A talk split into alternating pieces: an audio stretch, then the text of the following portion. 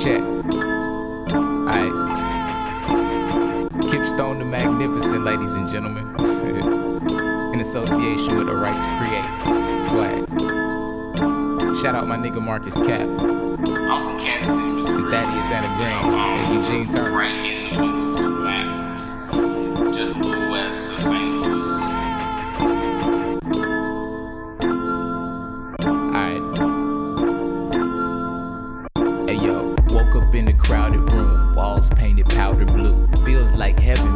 a whole nother altitude. Our grandparents learned English watching Martin. Ladies and gentlemen, you are tuned into the Good Kids Podcast, and I'm your host, as always, the sweetest little angel on the block, Carlton Douglas Kinley, aka Dougie Fresh, aka KKOK. And we are bringing you a barn burner of an episode. I am joined, of course, with my brother, the Ice JJ Fish of the podcasting world, the PD Pablo of podcasting himself, the man with so many monikers. I'm running out of breath just saying them all. Mr. Motherfucking Dakota Lofton, how you doing, sir? I'm good, man. Just living it up. I'm uh, trying to come up with some better names for you, so uh, Bro, stay tuned. My name speaks for itself. So we had three big releases last Friday, right after dropped mere hours after we were done recording last week's podcast. We have none other than Netflix and Deal, which is the collaborative album between 03 Greedo and Kenny Beats, uh, which we hyped up pretty big on the last episode. So we're going to talk about whether or not that lived up to the hype. We also had a collaborative album between Action Bronson and The Alchemist, a quick strike EP named Lamb Over Rice. And we also had the latest edition in the A Love Letter to You series by Young Trippie Redd. So we are going to be coming at you with three in-depth album discussions talking about our thoughts on these records and sort of trying to come to a consensus what were our thoughts on the albums did they live up to the hype because i think all three of those were pretty hyped up like we were both looking looking forward to all three of those tapes would you agree Yeah, I'm definitely. Uh, I think we talked about. Um, we definitely talked about the Greedo, and then uh, briefly talked about Trippie Redd and about the singles that he had leading up to it. And absolutely honestly, like I'm pretty, I'm pretty impressed by all three. I don't know, I don't know how you feel about about everything, but I would 100% agree. Let's take let's um let's just get into it. Uh, we're gonna start off with uh, Netflix and Deal, the collaborative effort by 03 Greedo and Kenny Beats. This is quickly becoming a just a Kenny Beats fan podcast. So shout out to young Kenneth. Um, throw us that like. I We're think getting there. hell yes. we need to retweet this episode. Can Kenny, come through, brother. He's got us. Yes. So I think my biggest, the thing I was looking for before this album dropped was I was wanting it to be more concise and more straightforward than Greedo's last releases. While I liked his two, um, I liked his two albums in 2018, God Level and uh, The Wolf of Grape Street. They were each an hour and a half long, and that's just there's a lot to wade through there. There's a lot that I could be construed as filler. There's a lot of really creative ideas, and that's just honestly sort of the name of the game. We'll get into it a little bit as well with Trippie Redd, but uh, the trend seems to be people sort of giving out these long, longer tapes and maybe not fleshing out their experiments as much, but maybe just tossing everything against the wall and seeing what sticks. So what I wanted from this this Greedo Kenny Beats album was, all right, let's just get like a highlight reel. Like, what is Greedo awesome at? And I would say it delivered, man. I think Kenny Beats really works as that editor, and he really brings out. Um, he really brought out Greedo at his best. We got a little bit of everything. We've got, you know, a trap banger like Maria. We've got sort of a more life affirming track like the track Life, and then we've got his more melodic stuff. We got some some uh, some great features on this thing. Dakota, what were sort of your first impressions when you heard the album? What were you looking for when you first heard it? Um, so up to this point, I've never really listened to a full, um, Greedo. yeah, full Greedo uh, front to back. I listened to Wolf of Grape Street just because I'd heard really good things from some people that I follow on on social media and just some. Uh, uh, just some people in hip hop that I that I value, yeah, that I value their opinion, and they they've always spoken really highly of of Greedo, and um, so with this, I mean, you pair up with Kenny Beats and you have him producing the whole thing. I mean, my expectations are pretty high just because he's one of these like new faces in the game. Um, I don't think Kenny's really put out a bad collaborative tape, has he? I'm trying to think. I'm just scrolling through sort of his uh, his discography. You've got uh, his. I think the the first one that really put me on was uh, his collaborative album last year with Key uh, Seven Seven Seven. Just one of my one of my favorite rap albums of the year. Mm-hmm. We have Two Minute Drills with All Black. We had the Anger Management EP with Rico Nasty earlier. yep. Um, yeah, Kenny Beats is sort of one of those can't miss producers right now. Yeah, I think so too, man. He's uh, um, kind of with his like the Cave series and uh, just just everyone he's working with. It kind of seems like the dude just can't lose at this point, and Totally. whoever he kind of collaborates with is kind of has the same. Uh, the same outlook on stuff. I mean, if you if you pair up with Kenny Beats, you you are more than likely probably going to have a, a, a banger of a song just because of how kind of versatile versatile he is as a as a producer and how open he is to kind of working with with whoever he wants to. So I mean, I'm not gonna lie, my expectations were pretty high, and then I'm also not gonna lie, they they delivered. Um, Absolutely. Just because I mean, I think this is this is one of the uh, better albums, uh, better hip hop albums of the year um, to me. Uh, I just I just think front to back, it's, it's definitely got some just amazing songs on there. It's got um, songs that are definitely growing a little bit more on me, uh, and it, it's just kind of opening my eyes to just the kind of greatness of o- 03 Greedo that so many of his kind of contemporaries kind of speak to, and it, it's. Uh, it's kind of cool, man. I mean, it, it just kind of sucks that he's like we like we were talking about on the uh, on the last podcast. Kind of sucks that he's just kind of locked up when everything's going on. But um, yeah, dude, I think he delivered. I think I think it's uh it's pretty it's a solid album, man. Yeah, so him being locked up, I was honestly kind of afraid that, you know, sometimes I feel like when rappers go into jail, which is unfortunately more of a trend than we'd like it to be in the hip hop community, but a lot of times they'll sort of put together a an album or a mixtape and it's not I don't want to say it's not necessarily of the highest quality, but it's it's not as polished as it could be. You know, I'm mm-hmm. thinking like even Greedo, some of Greedo's stuff himself, like he put out a, a, a five song EP with Travis Barker, and there's nothing necessarily wrong with it, but it doesn't have that same level of polish, doesn't have that same level of songwriting that mm-hmm. I, I would hope from from him moving forward. But it feels like they were able to sort of capture what they were going to go for before he went in, and I think Yeah. a lot of that was illuminated by. Did you end up? Did you watch the full uh, mini doc that they did? I did, man. Man, it's Not it's yet. super cool. There's like because it's footage of them in the studio talking about the concept behind the album. So like they first off the fact that they had a whole concept behind the album is super cool. Like every song is based off of one of Greedo's favorite movies. So we've got the song Disco, which is based off the movie Blow. Um, got the track Brad Pitt, which or Brad Pitt, which is based off of fucking Fight Club. Um, I thought it was like all of his movies, wasn't he? He talks about Ocean's Eleven, Benjamin. His first, Yeah, yeah, yeah, he does, he First does. lines, Benjamin Button.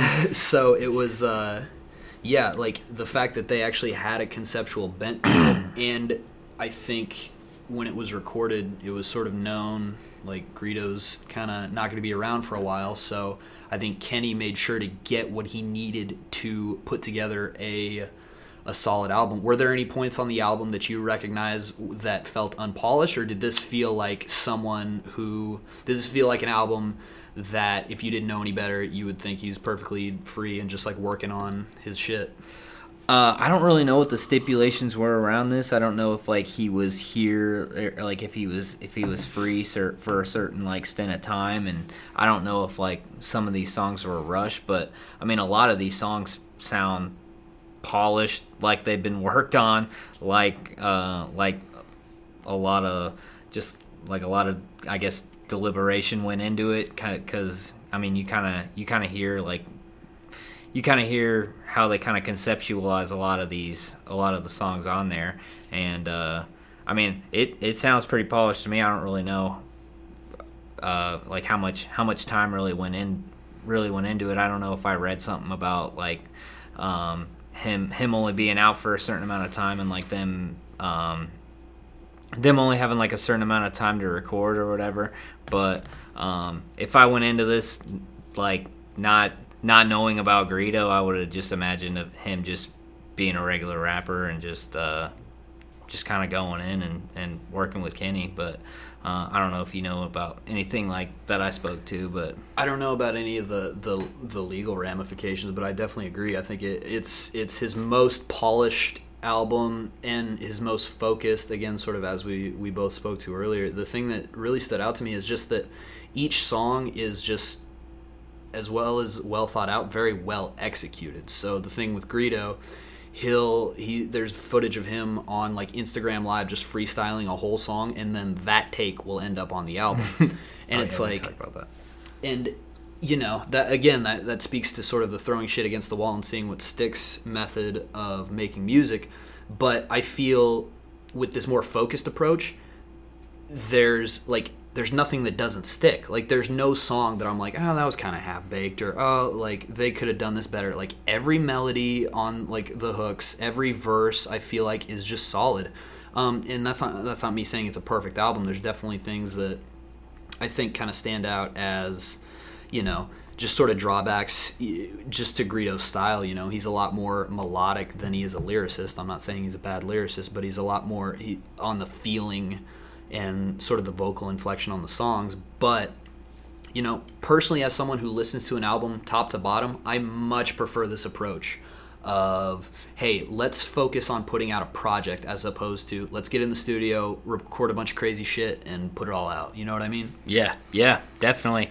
And speaking to your, um, you talking about Greedo's like melodies and stuff. If if, because I wouldn't kind of classify him as an underground rapper, but there's a pretty pretty big majority of hip hop fans that probably don't know about Greedo or did know about Greedo about going into this. And I think I think if uh, if he were to kind of get kind of thrusted into into the mainstream and kind of becoming more of a more of a household name around the hip hop community, it's going to be because of him just really sitting down and kind of concocting these amazing melodies because I think that's one of his strongest suits is just some of his choruses are just like motherfucker can write a book dude, writes yeah he's amazing. It's, it's not going to be because of his amazing like lyrics. I mean while he can have a couple good bars here and there i think his his melodies his choruses are his That's the big pull. easily his his strongest suit. And i don't know if it was kenny that like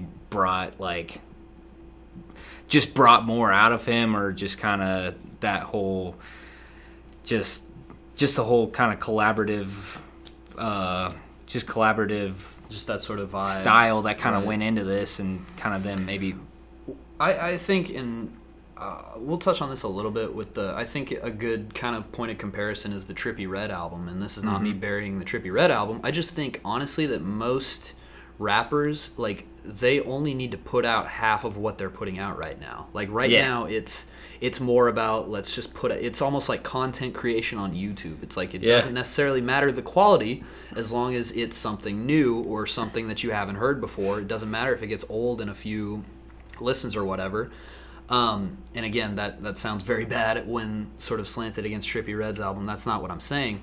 What I'm saying is, I think if rappers would focus more on, you know, like, hey, let's. I'm not saying let's not go into the studio and record 30 fucking songs, but let's pick maybe the best 10 out of them and, put them on the album you know maybe i'm just old school and that's just how like i like to intake a full album but i i, I think especially with sort of the way critics receive music i think that could there's a definitely a lane for someone like that you know what i'm saying yeah no i think that's why you see all these artists just coming and going because they go into a studio with whatever like a certain type of producer or another artist and they churn out all these fucking just half-ass songs i feel like. And- they'll put out an album that people are hyped up when it comes out but when they fucking get it it's just kind of garbage yeah you know? they'll, like like they'll, they'll make their name off of like a sticky hook and then it's like that's it. That's all he got. Exactly. Whereas, you know i think Greedo is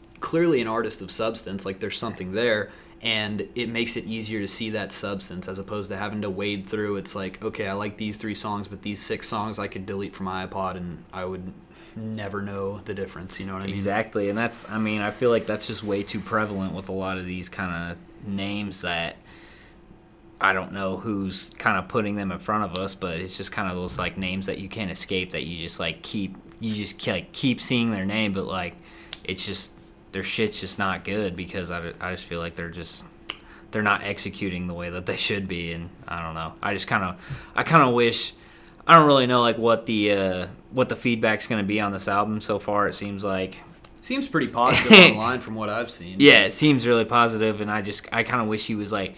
I just want to see how big he would truly be if if if he were out because I think yeah, I, you were talking about it like he's got a makings to be a potential legend. I mean, it's a kind of a it's a weird title to kind of throw it out there, but he he just seems to just kind of have that presence that you He- just he's you able can't to deny it. he's able to make a very like a, a very catchy, almost pop song, but it's still it's still like hood hood. as fuck. Yeah. it's, it's still like it's still a rap song. It's not Yeah. you're you're not confusing his shit for pop at all. exactly. I mean, Um, that disco shit, man. Yes.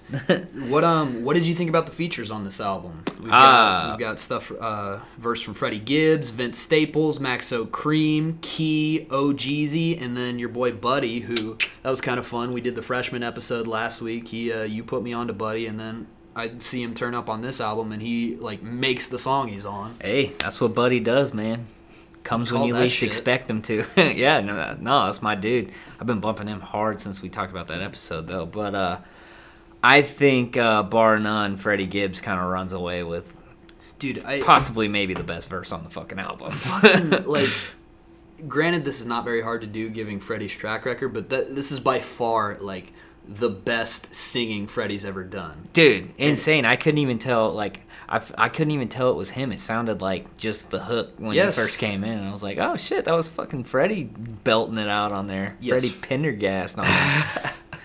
Yeah, I think Freddie absolutely killed it on disco shit. Um, yeah, his his past singing efforts haven't exactly wowed me all the time. Oh, yeah. I don't know if it was Kenny just found the right level of auto tune to throw on him, but man, it fit the track perfectly. Oh yeah, Um, it was perfect. And then he just he just I think one of the things that kind of gets not thrown out with Freddie, but um, the thing that kind of caught my attention with Freddie because he al- when he first came out, he he always got the Krayzie Bone kind of uh, uh, uh, comparison flow, yeah. comparison because of their voice complexion and then kind of like fast flow and like Freddie used to do that all the time where he'd like he'd just be rapping regular and then he'd just be like and then just kind of go back and then I think he he definitely he incorporated that in this flow but he was doing it with auto tune on top of it and I thought that was kind of sick as fuck just Mm-hmm. because like it, it was something that I hadn't heard from Freddie Oh, Freddie's while, definitely you switched know? up his sound. You listen to some of his old mixtapes, like uh, uh, fucking Midwest box frame, Gangsta Cadillac music, Yeah. whatever the fuck. straight killer no filler Straight killing no filler. He was doing no singing, very little melodic inflection. And then you fast forward to even like just a couple mixtapes later, something like BFK. He's changing up his his his production. He's changing up his sound, but it still sounds like Freddie Gibbs. He's he's definitely one of those guys that has sort of changed with the times and evolved and found sort of his sound in interesting ways to move it around sort of what the trendy sound is right now. Um, yeah, I, I think Freddie and I would say Buddy and Key as well had uh, some very top notch verses. I th- like I said, I think Buddy Buddy's hook on Soul Food really made that track. And hearing Key on the track A Twin was just like it was kind of an aha moment because Greedo and Key do kind of sound like there's a there's definitely a comparison to be had there. They're both kind of wacky out there, melodic uh, singers. Like they'll still spit bars at like, and the fact that the it's the hook is like, "Hey, you look just like me." Like it was kind of just like, "Whoa, holy Yeah, shit!" Yeah, dude. I've been wanting Key to fucking pop off for like four years now, and it's just not, it's just not happening, man. I don't. He, I don't he's got it. his own lane, man. He's doing his thing. He's gonna be on. He's on like he's in that that stable of cave rappers that. Yeah. I feel like that is its own little cottage industry lane in and of itself. Yeah, Um, definitely. OhGeesy from Shoreline Mafia had a verse on Payback. Um, Yeah, yeah. I thought it was all right. It was just kind of there. Uh, Yeah. it, it didn't offend me. I thought it was, you know, solid, just trap ass verse. Mm-hmm. Um, there were two features on this that rubbed me the wrong way a little bit. Um, Blue People, Vince Staples. I think the track is good. I think Vince's uh, flow kind of started off good. It had like the first two bars of a good melody, and then he kind of just like flattened it out. And it, I don't know, it the energy there didn't strike me the same way the Freddie verse did. Did you feel any type of way about the Vince Staples verse? Um, yeah, he's been kind of like incorporating this like high, kind of high pitched voice lately. I don't know. Um, what's the? Uh, let me look this up. It's, He put out FM with Kenny Beats last year as well, another quality fucking tape. But Um, I don't know, there was something about like he tried this sort of singing flow, which is not really what Vince does. I mean, he does sing on a couple tracks, but like he, and then he just like kind of abandoned it like almost immediately, and it was just kind of like I kind of wish you would have kept going with that. Yeah, I don't really know if like that's kind of like something he's he's experimenting with because uh, uh the song that I was talking about it's sheet music. He's come out he came out with episode 1 which was dope, but then he came out with sheet music episode 2 and it's kind of like he's got this kind of high complexion uh auto tune on it and I was like I'd never heard of Vince fucking with the auto tune, so maybe he's just kind of figuring, trying to figure out a way to kind of break out from the pack or whatever. But no, I was, I was honestly a little underwhelmed with, uh, with Vince Staples' feature, just because, I mean, I, I hold Vince to a pretty high, to pretty high expectation, and I mean, it's not like he, he sucked on Yeah, it. he It didn't was shit just- the it was bed. just It was feature, just you know. I, I felt like the energy was just a little off uh, through the verse, and it's you know there's high expectations. Yeah, when you see Freddie Gibbs or Vince Staples on a track, like you expect, you know, a pretty solid lyrical verse, and we didn't like we got a different style from both of them, and I think it just worked out better for Freddie than it did for Vince. Yep. I will say the the the fucking verse on this album that just it on the one song that I just do not like on the track is "Beg Your Pardon" with Maxo Kream, and I, I don't think it's anything Greedo did, and I don't think it's anything Kenny Beats did. Oh, I shit. feel like Maxo was so he sounded so fucking bored on the hook in his verses, and I beg your pardon, bada bada bada. It's It was- just like God damn. that- It's, It, it's just your run of the mill Maxo Kream. I guess. I, I haven't listened to that much Maxo Kream, but I feel like the when I've heard him, he sounds a lot more awake than he does in this track. Does he have a more sluggish delivery that I'm just not that familiar with? No, bro. I think I think that's about as Maxo Kream as it gets, man. I mean, he It sounded like you typed it into a fucking robot, like a speak and spell or something. Yeah, I think if you take that, just take the uh, instrumental out, and then you put his verse on any other fucking Maxo Kream song, it'll It'd be the same. Yeah, it'd be the same. I fuck with Maxo Kream, but no, I I also kind of I was a little underwhelmed by that. It's just like with Maxo Kream, you kind of go in. I like.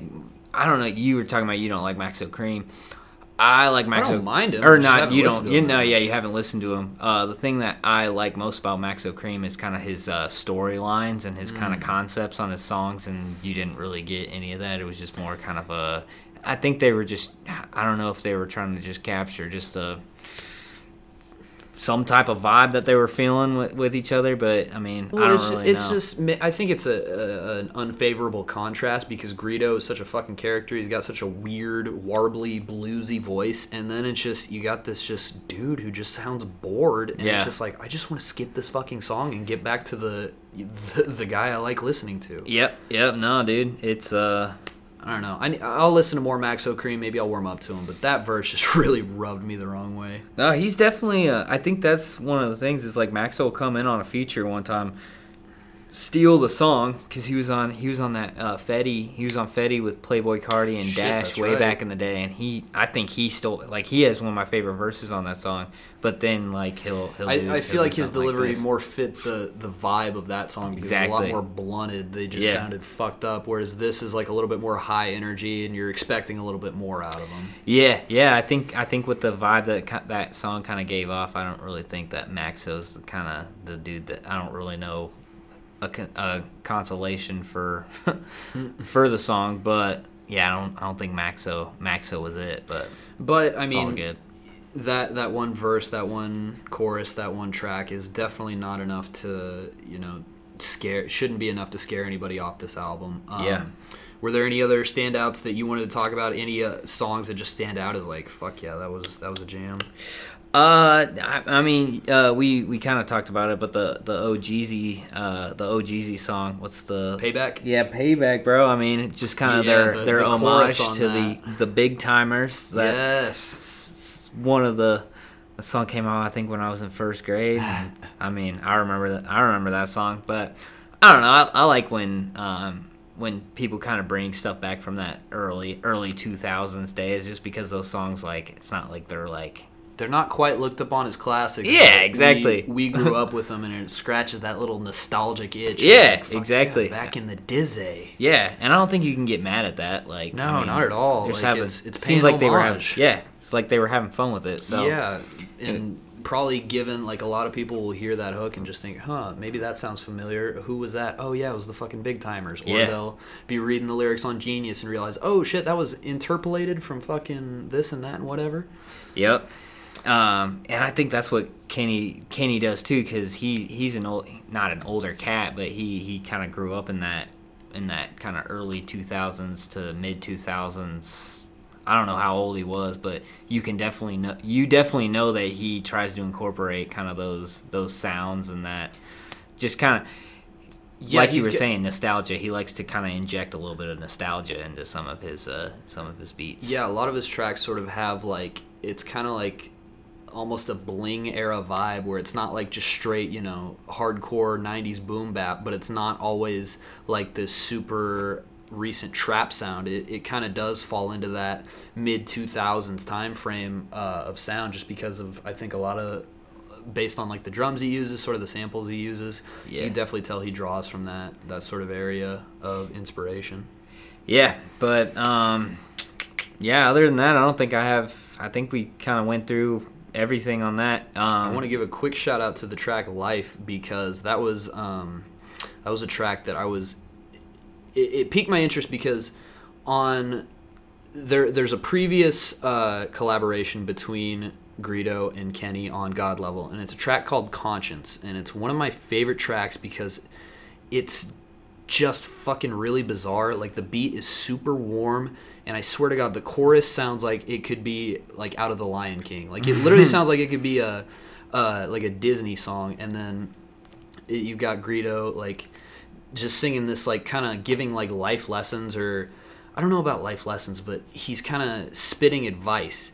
And I thought that was a really interesting lane that you don't necessarily hear in hip hop. Like it's it's somewhere between like it's somewhere between like a pop song and then like a Meek Mill like s- fucking started from the bottom, struggled to the top, fucking struggle track. And so I, I feel like Life was sort of the spiritual successor to that, and that, it's honestly one of my one of my favorite songs on the album. So I wanted to give a shout out to that track. I think that's probably one of my favorite instrumentals. That's the one with the guitar riff. Yes, yeah, Yeah. yeah. It sounds like fucking Shit's uh. Dire Straits, uh, Yeah. Sultans of Swing. Like- I don't know that song, but It. Send I'll, that shit I'll, to I'll play it for you. after it, it sounds like they're. It's it's the same fucking notes. Yeah. I th- I don't think they got that sample because that would be super fucking pricey. But Oh, if yeah. they did, good on them. yeah, Um, I think yeah, that's one of my favorites when like they, they just kind of like let just one riff kind of just go throughout the whole song. Like Totally. uh, what is it? I think Nosetalgia.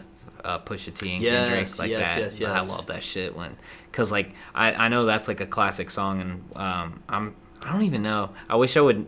I wish like there was some way to fi- like a Shazam way to figure out like what did this person sample. right. You know. You're talking about Nosetalgia, right? I've been trying to place that sample for so long. I Yeah. don't know if it is like I don't. Travis Scott did it too. Um, on uh, Did he? yeah, Mamacita. Oh, the guitar. What the fuck? Okay, I'm on the It's like that. Wikipedia page.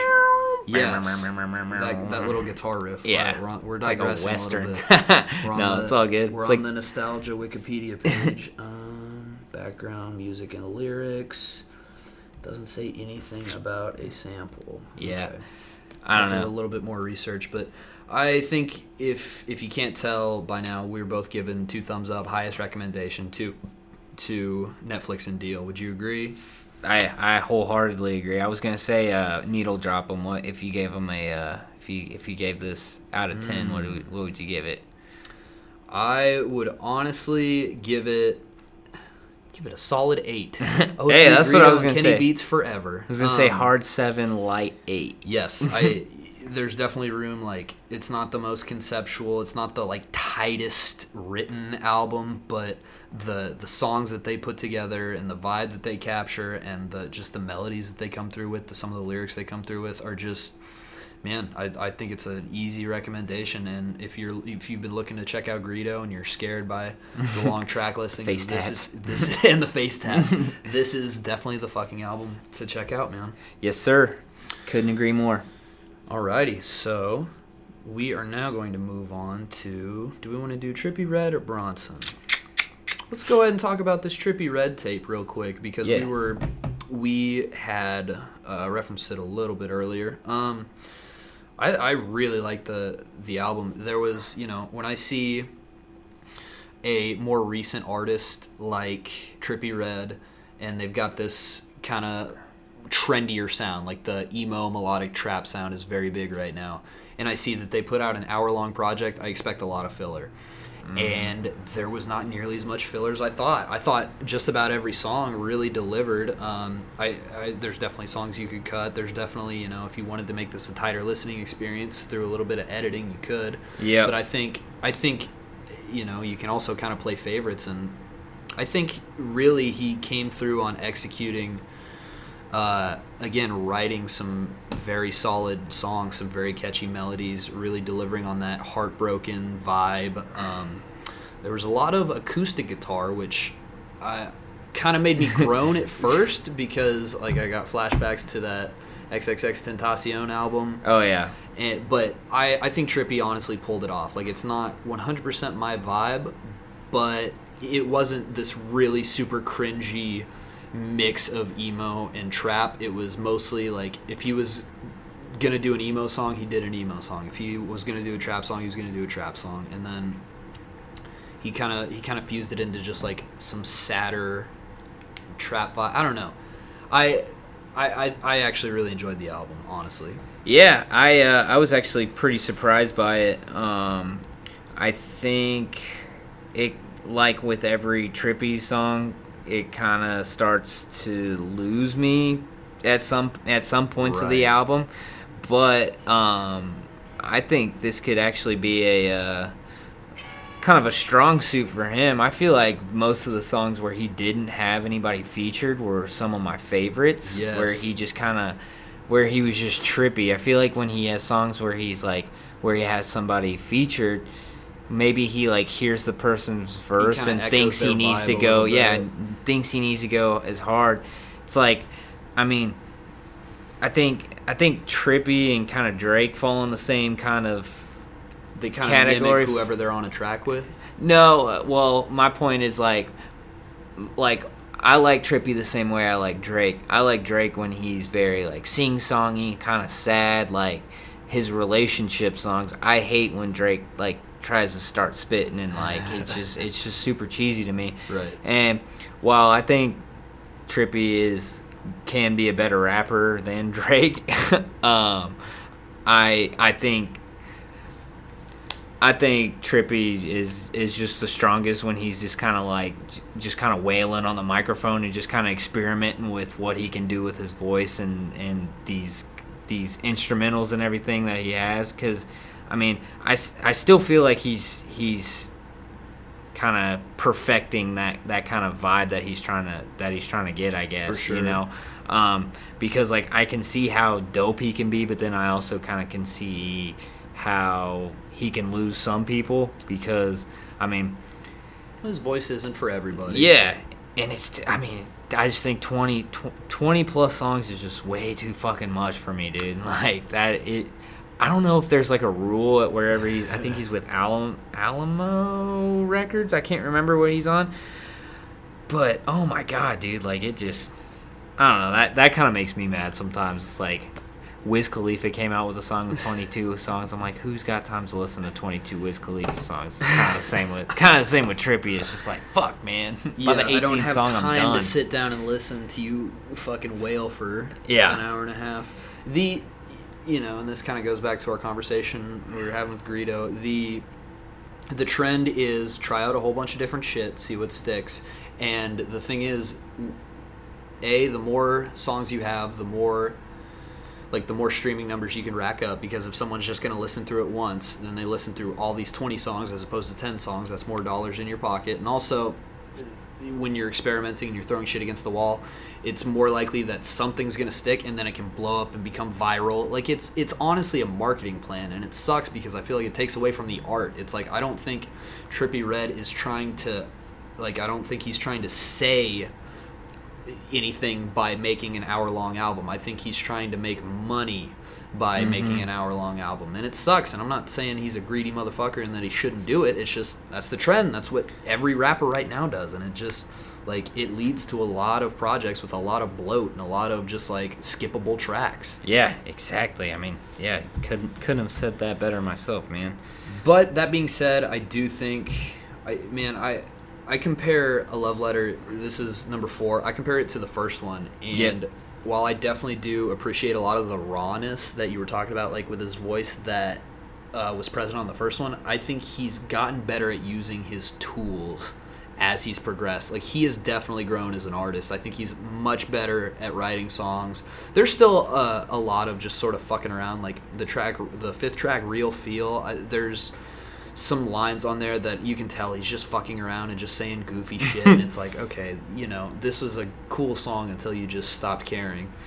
But on the tracks where he keeps it tight um, who needs love love sick love love me more um, like that's like the first that's sort of the a run of three songs like near the beginning and all of them are all like he it's kind of you were saying you felt like he, he was having trouble finding his voice. I feel like that is his voice like kind of that that strong melodic version of hip hop that is super anthemic super sing- singable. But i also think towards the end he started to go hard on a couple tracks like um the grinch and uh, death with DaBaby.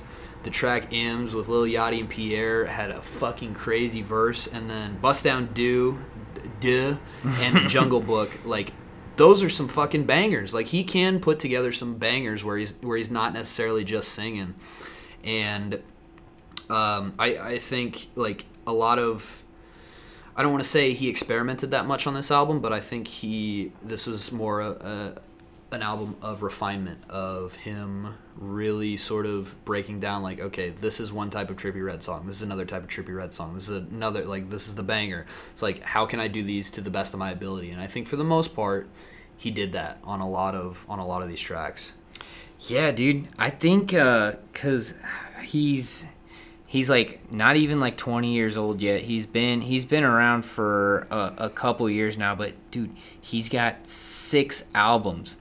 Yeah I think I think if that dude took every good song from say he turned those six albums into just two albums, bro. Right. Put out an album every 2 years. That dude could have possibly two pretty fucking good albums. I think he's just kind of cutting himself short. you said he's what 20 years old Not I don't even think he's 20 years old. He's a he's a young he's a young buck, which that's And one thing that I six fuck with too because I'm hearing these like these songs and these melodies that he's putting together and I'm just like, dude, how fucking like I mean, obviously like it's cliche, but the sky's the fucking limit for this kid, but at the same time I'm just like, bro, if you just I don't know, just just Focus. put out these fucking just record the songs and then just like put out 10 of those songs that you, you think can- are perfect you'd have a perfect album i don't know I like- understand during the creative process you get married to some things, but I think a lot of times either you or the people around you should be able to tell like,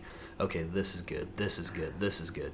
But then you get into a situation where it's like, are you, you know, you're not making the type of money you could be making if you're putting out 20 songs every 3 months. Like you look at a guy like Danny Brown who puts out an album every fucking 4 years on Atrocity Exhibition, he lost money on that album because he cleared like $85,000 worth of samples. And it's like, you know, he's got 14 songs and that's the only 14 songs he's going to put out for another 3 fucking years. And it's like yeah and Danny is quickly growing into a, an all-time legend. Like I think we his he's one of the fucking elite in hip hop right now. Uh, but you know, is he balling as hard as Trippie Redd? I don't know. Is Trippie Redd going to be looked at with the same artistic integrity as Danny Brown is going to? I don't think so. Yeah. Like it comes down to your intent. Like who there are some rappers out there that are looking at securing a legacy over securing a bag, I guess. Yeah, there's clearly that disconnect. There's like a huge disconnect Yes. between like actually good music and actually like But it's it's like it's not You know- even like they're they're making bad music. Like Yeah, again, yeah, I yeah, liked no. most of this album. It's just like if he could tighten things up, he he could go from making a really good album to a fucking amazing album. Like Yeah. if you yeah, like you said, if you took all the if you went through every mixtape he dropped since he came out, like in the last four years or so, and you took like thirteen of those tracks and put them all together, it'd be crazy. Yeah, it'd exactly. We, I mean, there might be somebody's like year-end list where they're talking about how like perfect of an album that Trippie Redd had. Right. But I, I mean, uh, one thing to me is like I just hate how like kind of transparent it is with a lot of these with a lot of these rappers. I mean, they're all they all just kind of have the same blueprint. It's Right. like quantity, not quality. It, that I mean, that's kind of like what it what it comes down to. And I mean, but like that's the thing with Trippie though. It's like he he's kind of toting that line. It's like I don't, it's it's hard for a guy like Trippie because he does have such a unique voice and he is he is a creative guy. Like he does have have a lot of interesting concepts for songs. It's just like he just doesn't like it is. It's walking a line. It's is this art or is this a product? yeah, And exactly. it's you know, does it need to be art? Like I don't know. Fucking I think if Trippie's happy, I'm happy. Like I don't. Yeah, you know, I'm not sitting here telling the man how to make a fucking. I mean, I am, but like I don't. It's just weird. It's a weird time. yeah, It's like it's a weird industry. Yes. it's like it's something. there's more transparency now than ever. Like, Yeah, it's it's something that I think about sometimes because I'm the type I'm the type of person like I went to college. I didn't really know what I wanted to do. I knew I loved rap, and I was like, well, if there's some way that I can kind of get into hip hop, and I was like, all right, well, maybe I'll be like an A and R. But like I'm like looking at this, and I'm like, do I really fucking want to do this? Because it's clearly like I don't know. No matter no matter like who the artist is, it's all it's. I don't know how to explain it. It's like they're they're all I just feel like they're all straddled down by something bigger than like something that we all that we all know about. Like I don't even know who who the uh, who who his record label is, but it just it just kind of seems like they just kind of have like like these mean- guidelines and these boxes you have to check with every Yes, single and album. you can go down the you can go down the list. It's you know it's guys like Migos, even the biggest guys like Drake. It's guys like fucking Juice WRLD. It's guys like YNW Melly, who even though he's in jail, he's still putting out like a fucking twenty song album. yeah, that's nuts to me. Um, it's it's weird, man. Yeah. it's, it's that's why I don't know. When you find a guy like this, it's very difficult because if money wasn't involved, I think Trippie Redd could say, could have a lot to say as an artist. Yeah. but it's a lot more focused on sort of filling that blueprint, like you said, and then you see that it gi- just gives me more appreciation for the the sort of mavericks out there. The guys like Danny Brown, who he is signed to a label, but he's pretty much got creative control on his Yeah. shit. You a guy like I don't know, just naming names, JPEG Mafia, a guy we brought up in the past, who like he makes an album that completely confounds everybody's expectations. It doesn't sound just about anything like his last album, but it's the album he wanted to fucking make. Mm-hmm. So I'm here for it, and that's why I th- I think.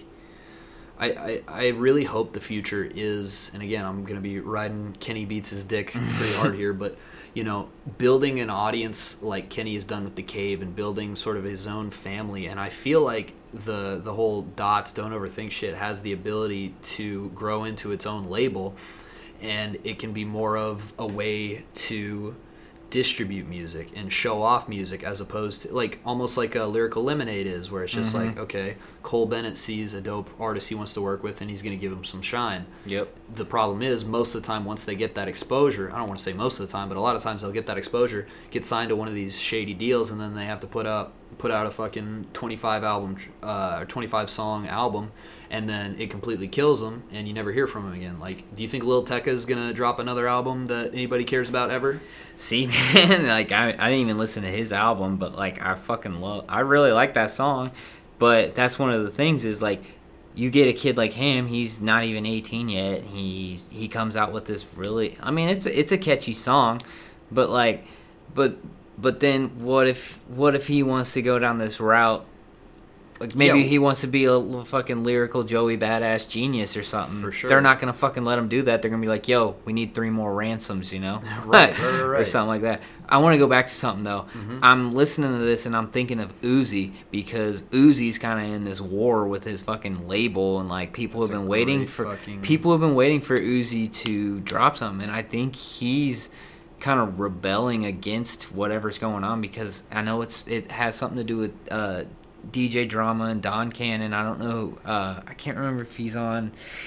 Is it Columbia or something? That sounds he right. he's got. Yeah, he's in. He's in some type of dispute with uh, with whoever he signed to or something something Mm-hmm. about releasing his album and I I don't know if he's not doing it I don't know if his his record label's not doing it but I think I don't know I kind of I'm I kind of lump Uzi and Trippie in the kind of same same regard of kind of sure. artists you know but uh um putting him in that context though does give me a little bit more appreciation for Uzi because I feel like he he has wanted to flex more creative control on his music. Like he definitely has a vision for his music, and maybe his vision does kind of follow that trend. But I do think when I listen to Uzi, I don't think, oh, this is just some bullshit that his label made him do. Like I feel like he really he really fucked with whatever he was putting together. oh exactly dude But you know, the more we break it down into like labels and shit, this really isn't anything new. Like oh yeah back in the day, you know, Curren$y was signed to Cash Money, and he, you know, he they wouldn't let him drop a fucking album or whatever the fuck happened. He gets off, uh, he gets off Cash Money, and then just starts dropping independent albums. Like he starts his own label and just drops album at, like tape after tape, and then turns it into albums, and then he's got his own lane. Yeah. I think we're seeing more and more that it's like if you, you know, if you want to get money, then by all means, you know, sign to a sign, sign to a fucking sign to a, a label, get your Yeah. money. Uh, I'm not hating on it, but if you want to be an artist, do it. Go your own way. Like it, it might be harder, but you will have way more freedom in the future. I think there should be different unions of producers, and then those produ- those pro- like production, like people actually making the product like beats and shit Mm-hmm. and mastering. I think those motherfuckers should just have their own have their own label, have the Kenny Beats label, have the Metro Boomin label, have Yeah, the why, Pi'erre Bourne like, why do label. we need why do we need business people Yeah. telling artists what to do? And again, this is a dispute that's been going on since the fucking 40s. But oh yeah, like it's insane. it may especially in today's situation, it's like it make it just makes no sense. It's like put out what you want to put out. Yeah. And my dumbass, I don't even like know what goes on like behind the scenes, and it's Oh, just like I- one of those things that I wish, I wish I knew, and I wish I didn't know because like I feel like when I figure out like what really like goes on behind the scenes, I'm just gonna be like, what the fuck, dude? Like, I- just I'm a bunch afraid- of white people, you know? yeah, cooking up something in a fucking boardroom. Yeah. It, yeah, it is kind of like I don't want the magic to be ruined. Like I, you know, I still want to believe Santa's real, and I still want to believe Trippie Redd is, you know, uh, as emo as he comes across on Instagram. Yeah. I don't know. Uh, we kind of digress there, but I like the album. Yeah, dude. No, good album. I'd give any it. uh, any highlights you want to point out there? Uh, got a DJ Paul uh beat on there. I heard it and I was like, oh shit, this sounds like a Three Six Mafia song. I Turns went on and it it's a fucking Three Six Mafia song. Um, like you said, I think there was a lot of like acoustic kind of sampled songs, but They uh, landed a lot better than I thought they would. yeah, there's a couple because I mean, yeah, it, it, but it's it's.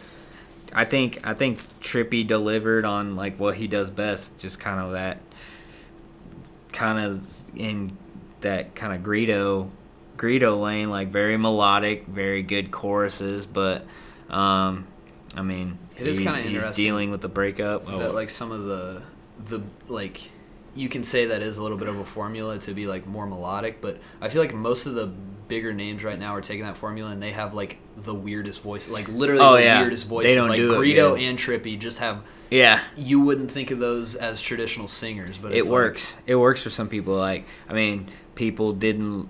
People would talk shit on Yachty, but there was just something that like I heard with how he does like his auto tune and shit. Like, it just it just works for some people, Yeah. and it sounds good to some people. And but yeah, if it works it works maybe exactly. But um, honestly, like it wasn't overwhelming and it wasn't underwhelming. It was just a pretty. I I'd say it was a pretty decent album. If it was you had good. to rate it on the Fantano scale, I'd say I give it a light, light six, hard five. oh damn, okay, I liked it more than you did. then. Okay, yeah. I, uh, I'd probably give it a seven. Then again, I haven't listened to it a like a ton. I wouldn't feel comfortable necessarily giving it a number, but. I, I dug it. Uh, I'll come back to you after I get my heart broken and re-listen to it. And, Oh uh, yeah, yeah, when I'm in my feels, it might hit me a little different. yeah. I mean, my heart's not broken. I mean, I I'm in a don't know. relationship, but I mean, I guess you could. I'd be now's the right the the right week to listen to it. I'd be missing Jorge if I were you, bro. Oh, bro, I miss my fucking dog. Yeah, our third chair. Yeah. uh, Yeah. Jorge the wiener Yeah. is not here. to the two people that listen to this uh, podcast, there's no jingling because my dog and girlfriend left me for the for the week. Bummer. but yeah, Smoke that pen and hit that uh, bump that Trippie. So we're gonna move on to our last tape that we were uh, planning on discussing: Lamb over Rice, Action Bronson and the Alchemist. yo, Uh, Alchemist, dude, we've talked about before plenty of times. He's a you know just all time legendary producer. Um, friend of the show. friend of the show, uh, big fan of us. He's one of the two people that listen to us. Yeah. Uh, him and Kenny. Yeah, yeah. um, and Action Bronson, of course, he's not just a rapper. He's a fucking brand at this point. He's at his own Vice show. He's, He's had unit. multiple Vice shows. He's a fuck. He's written books. He's a well. He's I don't know if he's written books, but he's had books with his name on it. Um, yeah, this co- coincided with the release of uh, the vinyl edition of Rare Chandeliers, which is a mixtape he put out in twenty. Those these two put out in 2013, which is definitely one of Bronson's strongest projects. you first know. Bronson project I ever heard. I think. Was I- that like 2012? 2013, I believe, 2013? because Yep. it, it came after uh, Blue Chips, his collaboration with Party Supplies, Yep. and I, I'd say those two are definitely fucking neck and neck.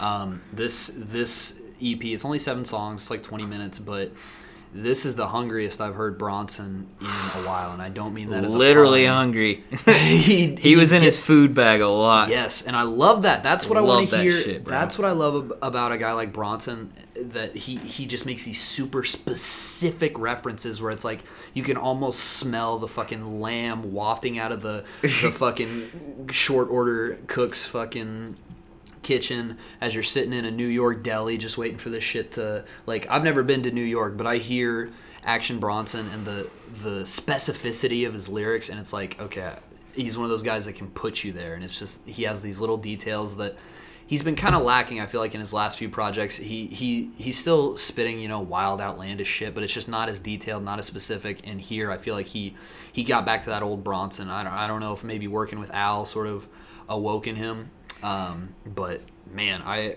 I, I thought this was a very probably his best. Let me scroll through his discography. It's definitely one of the best Action Bronson albums in in recent memory, I'd say, or projects rather. Yeah, because uh, he came out with Blue Chips 7,000. 7000. Uh, I, I thought that was, uh, you know, he was working with uh, uh, Party Supplies. Well, actually, I don't know if he was working with Party Supplies for that. I was I was surprised that it wasn't a fully uh, because I think that's one of the things that because because you get these like same with Kenny Beats and 03 Greedo like those when when a producer and an artist kind of team up for this collaborative effort. Mm-hmm. I think it's kind of it, it's either really good really good or really middle of the road like you find you find a couple a couple songs but i don't think that's the thing with with well, some some of Bronson's projects, but I think when he kind of gets on a, a album and and like with somebody like Alchemist or like a Legend, I think that's kind of where he shines the best. totally Um, just because like really out there kind of beats. yeah, and I I've I've seen like luxurious. and I've seen how he kind of works in the in the studio on some of his Viceland shit, and it just kind of seems like those those kind of sessions with him are just kind of so organic, and they just find this fucking sick ass sample that nobody's ever heard about. Right. That the fucking people that recorded the regular song, they're never gonna hear this song because that fucking sample's from the 1940s or something, bro. Like, it's a, it's more of a hang. Like you get the same vibe again from Kenny Beats in the Cave. It's like it's not you know it's not two professionals sitting in a room trying to pound something out. It's a couple of you know musicians that are hanging out, soaking in each other's vibe, and that sounds kind of weird when I say it out loud. But it's like it's like you said, organic is the word. It's not forced, and you can tell right away when that chemistry is there or if it's not. And and you can tell it's there with him and Alk. I mean, they ha- they're they're just literally best friends. Yeah, they're made for, like they're in their their music is made for each other. Like fucking Alchemist makes psychedelic New York boom bap, and that just fits perfectly for the for the the type of rapper that Action is, man. Yep. Yeah, definitely. And yeah, it's just it's just vintage vintage Bronson to me. It's a lot of a lot of obscure a- athletic like athlete uh, Yeah, uh lines and then he's got these crazy like fine dining rhymes and then he's got these crazy like it's just, just Bronson. Bronson, It's just. Bronson, dude. And that it was it was just kind of Talking about weightlifters from the fucking late '80s. Yep. like, Talking about fucking uh, human growth hormones and shit, man. Like, um, no, it, it was just kind of relieving to kind of just see that that Bronson's still there, just because, like, I mean, White Bronco, pretty underwhelming project to me last year. I don't know about you, um, but um, I don't know. It's just it just kind of seems like there's sometimes when Bronson can can kind of underwhelm me, but then he'll he'll drop something like this where it kind of brings me back to that kind of rare chandeliers, uh, blue chips three or whatever. Like just kind of just kind of vibes that I got when I was when I was in high school, first figuring out who Action Bronson was, and and it, it's cool. I mean, while it does sound like an Action Bronson like an Action Bronson album. It's it's fucking dope, and it's been on repeat since I since I've uh, since I listened to it. So, um, yeah, I don't know if you wanna if you No, wanna. yeah, add, he's he's he's definitely like he's an individual, and when he lets his, you know, like we said, his his in, his interests and his individuality shine, and um, versus, I I honestly think sort of he had kind of a string of albums that were all right, but I you know his major label debut, Mr. Wonderful, White Bronco. Blue Chip 7000. I don't think they were bad, but I feel like he was doing so much other shit. Like he was doing his Vice show and the book and touring and all that shit. It's like, how much time did he really spend sitting down writing fucking bars that were gonna blow your mind? Yeah. And maybe he, he was focused on, you know, maybe trying to write a different type of song as opposed to refining that Action Bronson sound. Mm-hmm. And he was just busy doing other shit. So I feel like this is just him just back to what got him to the dance. That that Just about to classic say that. no frills fucking hard nosed New York fucking style with a weird bent. Yeah. like I don't know. I'm not. I'm not an alchemist like aficionado by any means. Like I mean, I've I've heard some of some of his classics, but some just these just these beats, man. It's just like mm-hmm. I don't I don't know if because you're you're way more well versed on alchemist than me, but to me, it's just like I've never heard these types of samples, and I just I just love shit like that. It sounds like you're you're looking at a really nice rug while you're on acid. like that's how I would describe the sound of this album. Like it's just very luxurious and also just fucking weird. I mean, he said my jump shot got an arc like Noah. That's like a quadruple entendre, Oh. dog. Like, I don't know if you know, but you know, Joakim Noah's got Yes. the ugliest jump shot in the league, dude. Like, I don't know. It's just, it's just Bronson, man. I don't know, I don't know how to explain it, but yeah, I, I'm really looking forward to listening to it a little bit more and letting some of the uh, some of the the bars sort of soak into my mind and like that that sort of like that clicking moment where you're like, oh fuck, that means that, and it's like, oh shit, Yeah. kind of kind of thinking man's punchlines, and uh, to reference sort of a discussion we we had on a previous episode, it's like I feel like that level of detail is what separates him from guys like uh, guys like Westside Gunn, where you know Westside Gunn's putting out tons of you know tons of quality, but does he have a full project that has as many fucking quotables and ridiculous double entendre bars as this seven track EP does? I don't yeah, know. yeah, no, It's like it's it, he's re- it's pure refined medical grade concentrated Bronson New York fucking ab- not ab- necessarily abstract but just out there hip hop. Yeah. I, I, I loved it.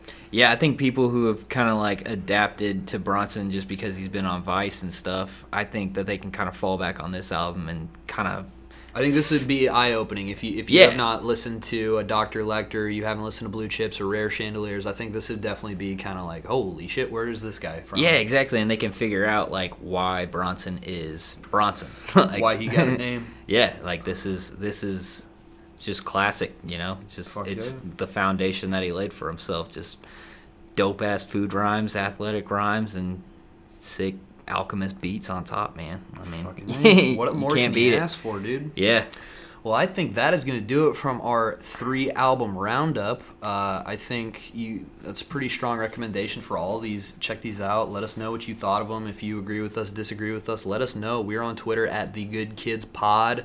Um, we are now on Apple Music or uh, Apple Podcast rather. Just type into that search bar the Good Kids Podcast. You do have to include the word podcast.